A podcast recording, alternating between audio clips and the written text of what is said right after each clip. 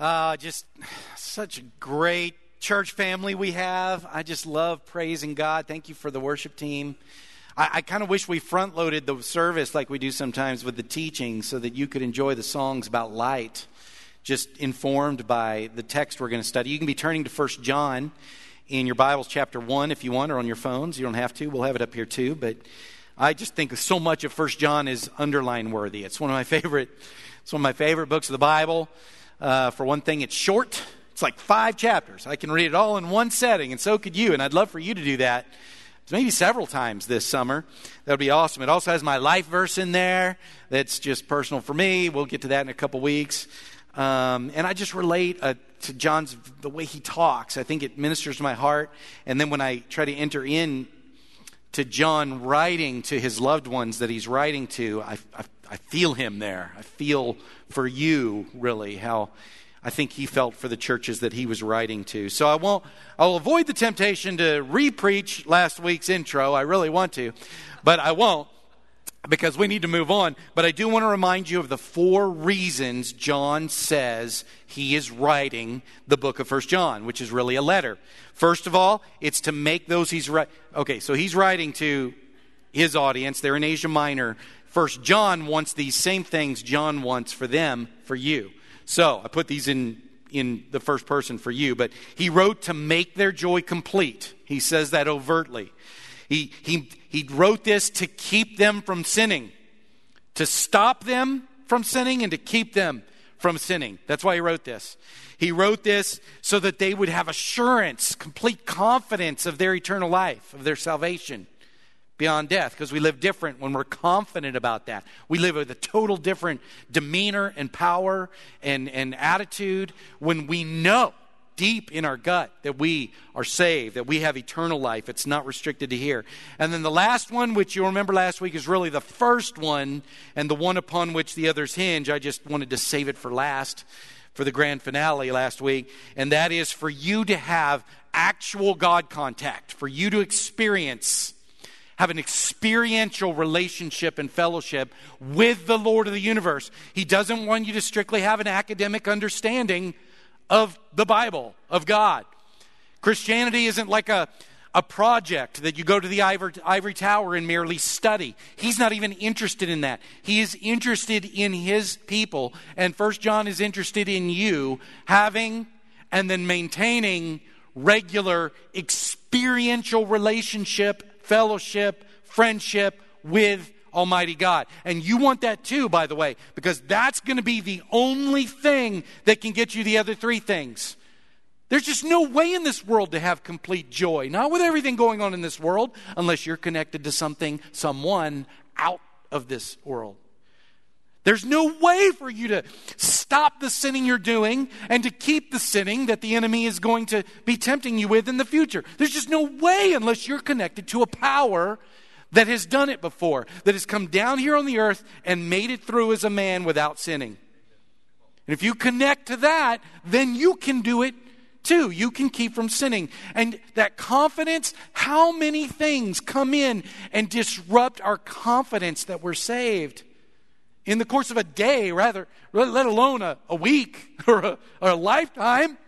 The only way to maintain assurance that we're good is to be connected to that good that assures that in an experiential way.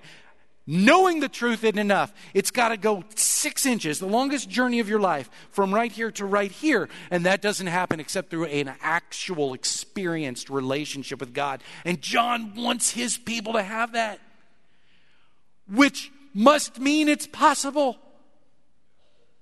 So I want you to open up to that. That's what we're after this summer. So, with that, that aim, clearly in mind, those four lofty goals, we're going to just read the next three verses in First John. This is how he begins. This is where he starts in his effort to accomplish these things. And he does two things here. He's going to make a declaration of truth about God, and then he's going to make an application of that truth about God for us. Okay? And that's so that kind of charts our course. Now, before I read it, I went way back in the archives of my history to, and I thought of a story that I want to reflect to you. uh, this goes, I say way back. My wife and I are celebrating 25 years of marriage this year, which is really exciting. So this was back when we were dating. So this is 26 or 27 years ago. And we went to a place called Enchanted Rock State Park. Some of you might have been there. It's down near Fredericksburg, I think. And, and Enchanted Rock is named that for this one feature. It's a kind of a wooded area. It's really pretty, but it's got dominating the landscape is this massive granite dome. It's like a titan lives under the earth and needed some space. And so it went, yeah, and lifted it up. And so there's this huge dome rock. And if you climb that rock, it's real smooth. And it's like, I, I, feel like it's walking on the moon. It's like a planet has been embedded in the earth there. And it's, it's just this big, smooth dome, enchanted rock. Except for one area, there's this one area where the rock is split.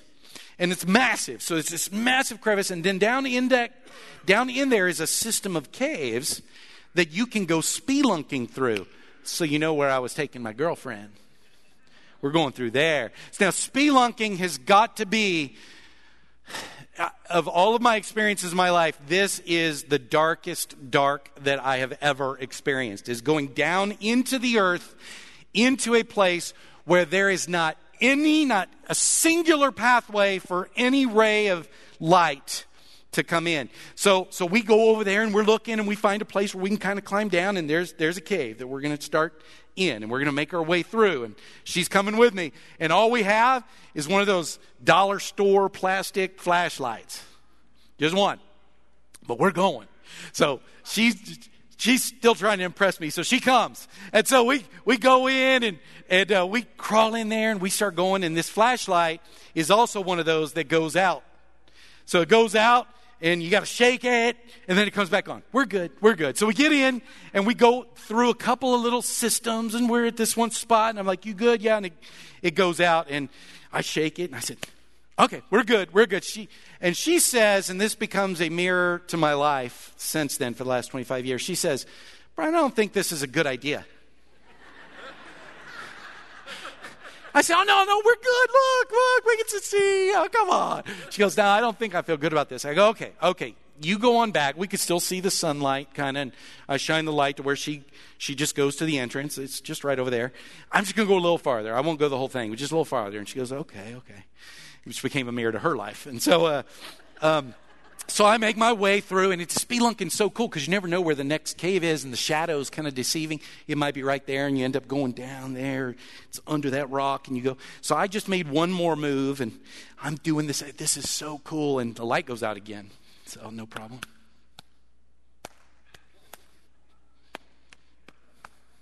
It is not coming on. And I, I mean, there was no light. And I didn't know what no light was, not until this moment. This is my first time to ever experience zero light. Even when you close your eyes, your eyelids are not thick enough to give you the kind of dark that that this darkness is that is possible okay? I mean it is like you're in the twilight zone. And i mean i froze. I froze. I mean i remember doing this. It just didn't seem surreal. But i froze because there are rocks everywhere and I can't see them. And if I hit my head in here trying to move, I'm like, okay, I got to get back. Because Carrie, I mean, I yell for, okay, Carrie. And she goes, hey, what's going on? I can hear her, but sound does not reveal space. It, I, she's just everywhere. I can't tell even what direction she's coming. I know that right there was my next cave. This was the one I came from, was up there. I reached down. You can't feel space either. You can only feel rocks. So I'm just telling you, I imagined I can get out. I'm not that far. I couldn't. I froze. I was lost. And I was scared. And I mean, Carrie was 15 feet away from me, but we might as well have been worlds apart because of how dark it was. And so this is when I, I mean, I'd been reading and teaching as a youth minister all these passages about darkness and the analogy that it is, but it was this moment that I learned a new concept of what it meant when Scripture was saying we needed rescue from darkness. So, to this, with that kind of in the background, here's what John has to say for us today. Three verses, starting in verse 5. This is the message, John's talking. This is the message we have heard from him, that's Jesus. This is the message we have heard from him and declare to you God is light. In him, there is no darkness at all. If we claim to have fellowship with him, yet walk in the darkness, we lie and we do not live by the truth. But if we walk in the light, as he is in the light, we have fellowship with one another, and the blood of Jesus, lost my spot, the blood of Jesus, his son, purifies us from all sin. Okay, so let's just walk through this. This is power packed stuff. There's a this is po- three verses, but it's powerful. There's a powerful offer here. There's possibly a powerful rebuke here, challenge for some of us, but mostly this is just a powerful offer. So the declaration that John makes that he got from Jesus is this. This is how he starts the accomplishment of his four purposes. God is light. Now, what does that mean? What does it mean that God is light? Now, it's, it's incredible when you go back, and I did.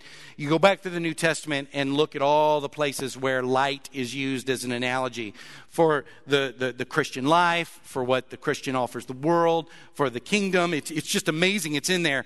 But what's John mean here? And my study of all of that and this book tells me he might have meant some other things, but he means at least these two things that I'm going to tell you this morning. And the first thing that he means is God as, uh, when he says God is light, is that God is a guide.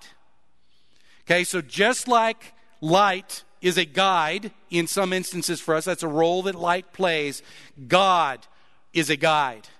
He wants to be a guide, He wants to offer Himself as a guide. That's one of the things that He's saying when He talks about this. It's to figure out our direction. We have lights like this that we know of. Um, we've got lighthouses, right, for boats. That's, that light is used in the storm as a guide. We have runway lights. That, that's used as a guide for airplanes on where to. We've got the North Star, like that's been there around for a long time, guiding people, orienting them so that they know where to go. That's what a guide is. It's to help us figure out where to go. So I got a call this week from a woman, and she was in tears. I could hear right away. I said, What's going on? And so she unpacks her circumstances. Some of them were of her own doing, but mostly they were some circumstances around her, and they have crushed her. And she is crushed for one reason, and it came out in this way. She said, I don't know what to do. It's a, it's a terrible place to be, isn't it? To, whether it's an epic kind of thing or a small thing, it doesn't matter. We don't like being disordered. I, we don't like not knowing what to do. God wants to be your full time solution to that. He wants to be your guide so that you always have that North Star to look at, and it's Him so that you know what to do. So some of us fall into that category where we don't know what to do. But worse than that, because at least there's some humility and admission in that, is those who they know exactly what they're doing. They, they could tell you precisely what their North Star was, what drives them, what explains them, what they're running after. But what they are running after is so epically mediocre. It's so less than, it's so small that it's like sad. It's sad. But they, they go after it boldly and confidently. Right? And what do I mean by mediocre? Anything less than God anything less than God, even great things, if, if it's less than God, and so they are mediocre. They are not high enough to be the light of your life. Not money, not control, not a certain job, not ease of life, not right religious practices or belief. None of that. Only God. And so, whichever category you're in, God says when He's declared His light, He's saying, I want to be your guide. He wants to be your guide his offer is to guide you is everything. And it's a whole other sermon series on how to use God as a guide. That's every sermon series we ever do. We're always trying to figure that out. But the second one that I want to spend the most time on is the second way John is using it. He's not just, God is light does not just mean God is a guide. It also means God is light, also means that God exposes or, or illuminates. Okay, just like light exposes or illuminates. There's a lot of power here. That's what light does, right? Light makes things visible. Light is not visible, light makes things visible. That's what it does. Darkness, on the flip side, obviously does what? Hides it. Darkness hides things. Light's the solution to darkness, okay? And darkness hides things. Darkness creates secrets. That's, that's what the Bible means when it talks about darkness. So, you know what would have happened if, while I was sitting there, frozen, lost in the dark, if I did finally get that flashlight on? It would have illuminated everything. And the rocks that were a threat and a danger to me moments before would just become the beautiful things of God's creation that I came down there to see. Light did that. They didn't change. Light shining on that changed it. The threats ceased to be threats because of the light. It exposes, it illuminates. The light disarms threats. I had a brother, I met with a brother this week who uh, you know, we do ministry to the recovery community, praise God. We're so grateful for you and so amazed and inspired by your fight against addictions of all kinds. We're, we're all in recovery, so it's just some get more press than others. But I had one brother who had been sober from alcohol for almost a year, and because of some horrific, almost seems like evil strategic circumstances, he fell off the wagon. And so I wanted to get with him just to encourage him. But by the time I got to him, it was a couple days after he'd fallen, he was already like full of joy and hope. He was okay. And, and I was like, what, what, you know, so as I'm just sitting there enjoying our fellowship and we're talking about that, and, but, but he's doing pretty good. Well, it's because he has already been bringing that thing to the light since it happened for two full days. That's the light at work. You don't need to not sin to have hope and joy in the things of the kingdom. You need to keep it in the light. You need to put it in the light. And he had already been doing that. Darkness hides things. Darkness is not the thing, darkness hides the thing. And that's where death comes. Light illuminates that and takes sin and takes anything that's a threat or a danger and you expose it to the light and it disarms it. It disarms it. This is a good time to go on to verse 6 where it says, What I dare you to tell me that you've never taken this verse as a threat. If we claim to have fellowship with Him, yet walk in the darkness, we lie and we do not live by the truth. This sounds harsh. This sounds difficult. This sounds, to the normal human ear, impossible. I had another brother call me this week who was struggling with my message from two weeks ago. We talked about kingdom righteousness and how that's granted, not earned. Okay? That the Bible is a message of you're making it by grace or it's nothing. Okay? It's grace or it's nothing. That's what your Bible teaches. But we have bought into, and I had everybody raise their hand if you've ever bought into a version of Christianity that suggests that, that made you feel like you wondered if you've done enough to please God or you've done enough to get to heaven or you're doing enough. And almost everyone raised their hands that at some point they've done that. He was telling me he was struggling with that and that he'd done a little informal survey of his coworkers, asking them, Christian coworkers, that, that he asked them and said, seven out of ten of them still think this. They still think this. And I said, why? And he said, I'm going to tell you why, Brian. That's what I'm calling you about. Because of the Bible. Because Scripture seems to say it. And and he said, so we took this verse that I was about to preach on. I read it to him, and he said, listen to that. If we claim to have fellowship with him, Brian, I claim to have fellowship with him, yet walk in the darkness, Brian, I still sin like I did today. And so if I claim to have fellowship with God and I still sin, then I lie and I don't live by the truth. That doesn't sound like a description of someone who is pleasing to God. A liar and someone who doesn't live in the truth does not sound like a description of someone who's going to heaven. What are you going to tell me? That that verse doesn't say that, Brian? And I said, That verse doesn't say that. He said, What? I go, Pause, church, pause. Can you believe how easy it is for us to interpret scriptures that are packed with great, awesome, incredible news, and we hear them in a way that is the exact opposite. Walk with me.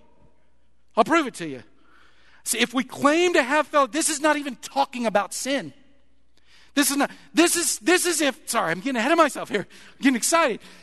This is if, like John wrote, if you, if I'm in the cave, Carrie's right over there, and if if I claim to have the flashlight on, but I still can't see anything, I'm lying and I'm not living in the truth. That's all that is. It's not about perfection, it's not about sinlessness, it's not about anything, it's about a claim. He's saying if you claim to live in the light, okay, but you're still experiencing darkness, okay, the hidden thing, not sin. He's not talking about sin. He's not talking about that at all. He's talking about secrets. He's talking about hiding your sin. He's talking about not exposing it to the light. He says if we claim to have fellowship with Him, which we do, a lot of us, and yet we're walking in secrets, unilluminated life, there's parts of us that are unilluminated, then we lie and we're not living in the truth. He didn't say then you're not going to heaven. God doesn't love you anymore. He could have said that if that's what he meant, so stop interpreting it like that because it's not what he said. He's talking about your quality of life right now. Forgiveness is done. Now we're talking about you living in the light. You living without secrets. You living that kind of life. This is about exposing and illuminating darkness, putting light on sin to defang them, not to forgive them. They're forgiven in Christ. It's to defang them it's not about being perfect. Listen, if you had no sin, you wouldn't need forgiveness. Sin is what qualifies you for the gospel. Your sin qualifies you for this whole Christian thing. So stop it. Stop it. That's not what this is about. In verse 5, remember it says God is light. In him is no darkness at all. That's not talking about how perfect God is. God is perfect. He is, but that's not what this is talking about. It's talking about him as light the opposite of darkness. In that cave, there was no light at all. In God, there is no darkness at all. And imagine living like that. Would you, matter of fact, imagine living like that. Imagine having a life, no secrets, none. Parents, your kids could go through your desk, your car, your office, under your bed. Your spouses could read anything on your phone, go to your history. Just imagine living a life of no secrets. This is what he's after. And even if we have things that are shameful, they get defanged by living in the light. If you hide them, you keep them, you give them power. If you expose them to the light, they lose their power. And you might as well. Jesus, back in Matthew 10, a verse that I don't hear many preachers preach on because it's so scary. He says, There is nothing concealed that will not be disclosed. There is nothing hidden that will not be made known. So you might as well. You might as well. We're not talking about sinlessness, though. You can look ahead to next week, verse 8 where it says, if you claim to be without sin, you deceive yourself. So clearly, we're not talking about sinlessness, we're talking about shamelessness.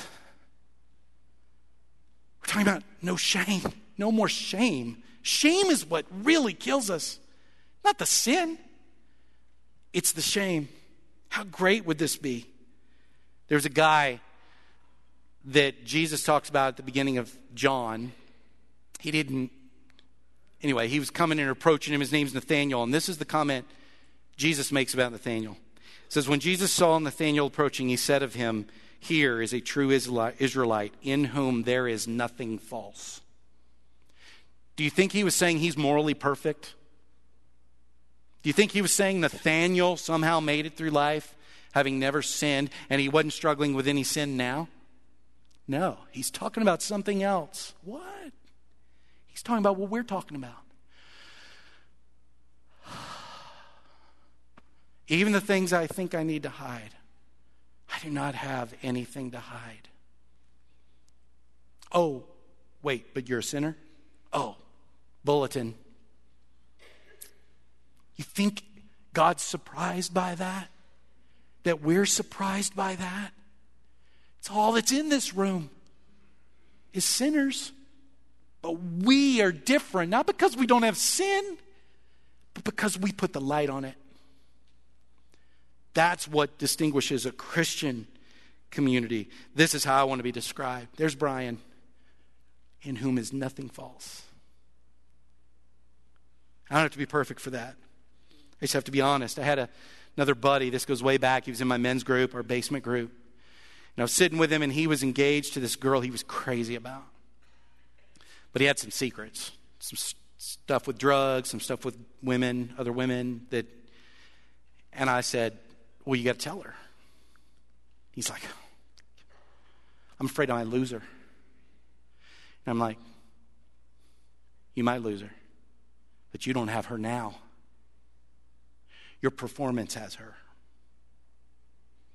your mask has her, and your heart knows. Your heart knows, and that's why you're talking to me.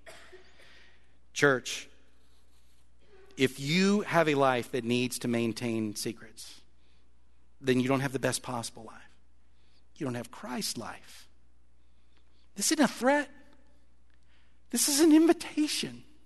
And it doesn't mean you go around sharing everything with everyone. You know. You know who it is that needs to know what. It's about you disarming sin. So there's two great promises in the third of these three verses here that are just spectacular. This is verse 7. He says, If we do walk in the light, as he is in the light, then first we have fellowship with one another, and second, the blood of Jesus, his son, purifies us from all sin. So if we live in the light, if we live without secrets, then he doesn't say, if we live in the light, then we have fellowship with God. Isn't that interesting here? He didn't say you clean up your fellowship with God. God already knows. He says you have fellowship with each other. The true benefit of living in the light is all of a sudden you're friendable because you're real and you're honest. You remember in my in, the, in my spelunking cave, I'm sitting there. Carrie is 15 or 20 feet away, but she might as well be a world away. Why? Because the darkness. The darkness has made it impossible for us to even touch each other, let alone have intimate friendship and fellowship and relationship. Darkness does that. Darkness steals fellowship and relationship of all kinds and at all levels. Darkness does that. Even if you fake it, you're going to wear yourself out being tired. And your heart's going to know it's not real and it will not satisfy like you're pretending it should. And so, living in the light makes you open to real friends, real fellowship. God, you've already got that. It'll open you up to experiencing it, experiencing God through other people. That's what does it. So that's the first promise is you can have relationships with others. And one last one and this one's profound. He says, "If we walk in the light as he is in the light, then the blood of Jesus purifies us from all sin. I can hear this guy calling me again this week. Brian, another verse. It says, if I walk sinless enough, then Jesus will forgive me of my sin. It's right there in Scripture. You're going to tell me that's not what it says? You read it out loud, and I'm going to say, that's not what it says. Isn't this crazy? I mean, you can read that like that, right? It's so effortless to read it in a dark way. No pun intended, okay? It's, it's, it's so effortless for us to read this as, as if it's condemning us. And we leave Scripture and we do our daily Bible reading. We read First John and we're like, hmm, yeah, I'll go try harder again today, you know? That's not what it says.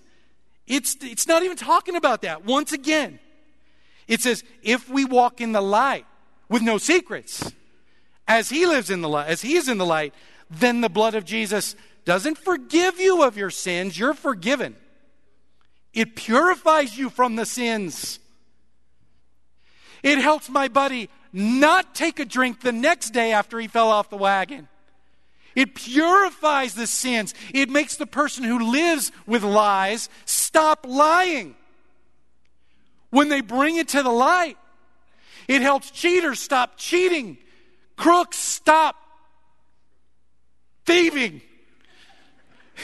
It helps sinners stop sinning. You can be purified of all that stuff. You're forgiven. You're forgiven, and that's work enough, isn't it? Just to believe in that is work enough. But if you do the additional work of living in God, not as Savior, but as light, then not only are you forgiven, you'll stop doing it. And his goal in First John will work. It will keep you from sin. And it will stop you from sinning. This is such good news. Let me ask our elders and our ministers go ahead and just they're going to just move around the room up in the balcony and around the room here. In case you need a touch here, one last little observation here. Just I think this is so such a kind I don't even think John's trying to be kind, but it is a kind way to think about this. Those of us who struggle with thinking we got to be good enough and get it right and be sinless or whatever. It says this verse said this verse says that the Christian walk, the Christian life is a walk. Do you see it? It says if we walk in the light, it's a walk. The Christian life is a walk, it's a journey. It's not a set of beliefs that you adhere to, as important as that is. Okay? It's not a certain set of religious practices that you get just right on Sundays. Okay? It's not the sacraments that you've involved yourself in to connect to Christ, as powerful and impactful as those are. The Christian life is a walk. It's a walk in the light towards the light. God is guide, God is illuminator. It is walking in a certain way towards a certain destination. Our shorthand around here is it is we're living life in Christ and like Christ. It's a walk, it's a journey. It's okay to stumble along the way. The flashlight can go out temporarily. It's a journey, it's a walk, the Christian walk. And it might mean today you need to make a walk to a friend, to a shepherd. You need to put the light on something. You won't unless you're sick and tired being controlled by it. Darkness protects something, doesn't it? We keep things, this is why the practice of confession is, is a Christian thing. It's our thing. Confession. It's not something you do one time and you're done, it's a lifestyle.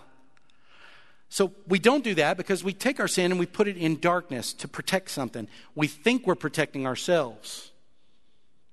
From each other for sure, but maybe even from God if we just keep it tucked away in the darkness. Scripture, John says, the only thing we're protecting is that sin.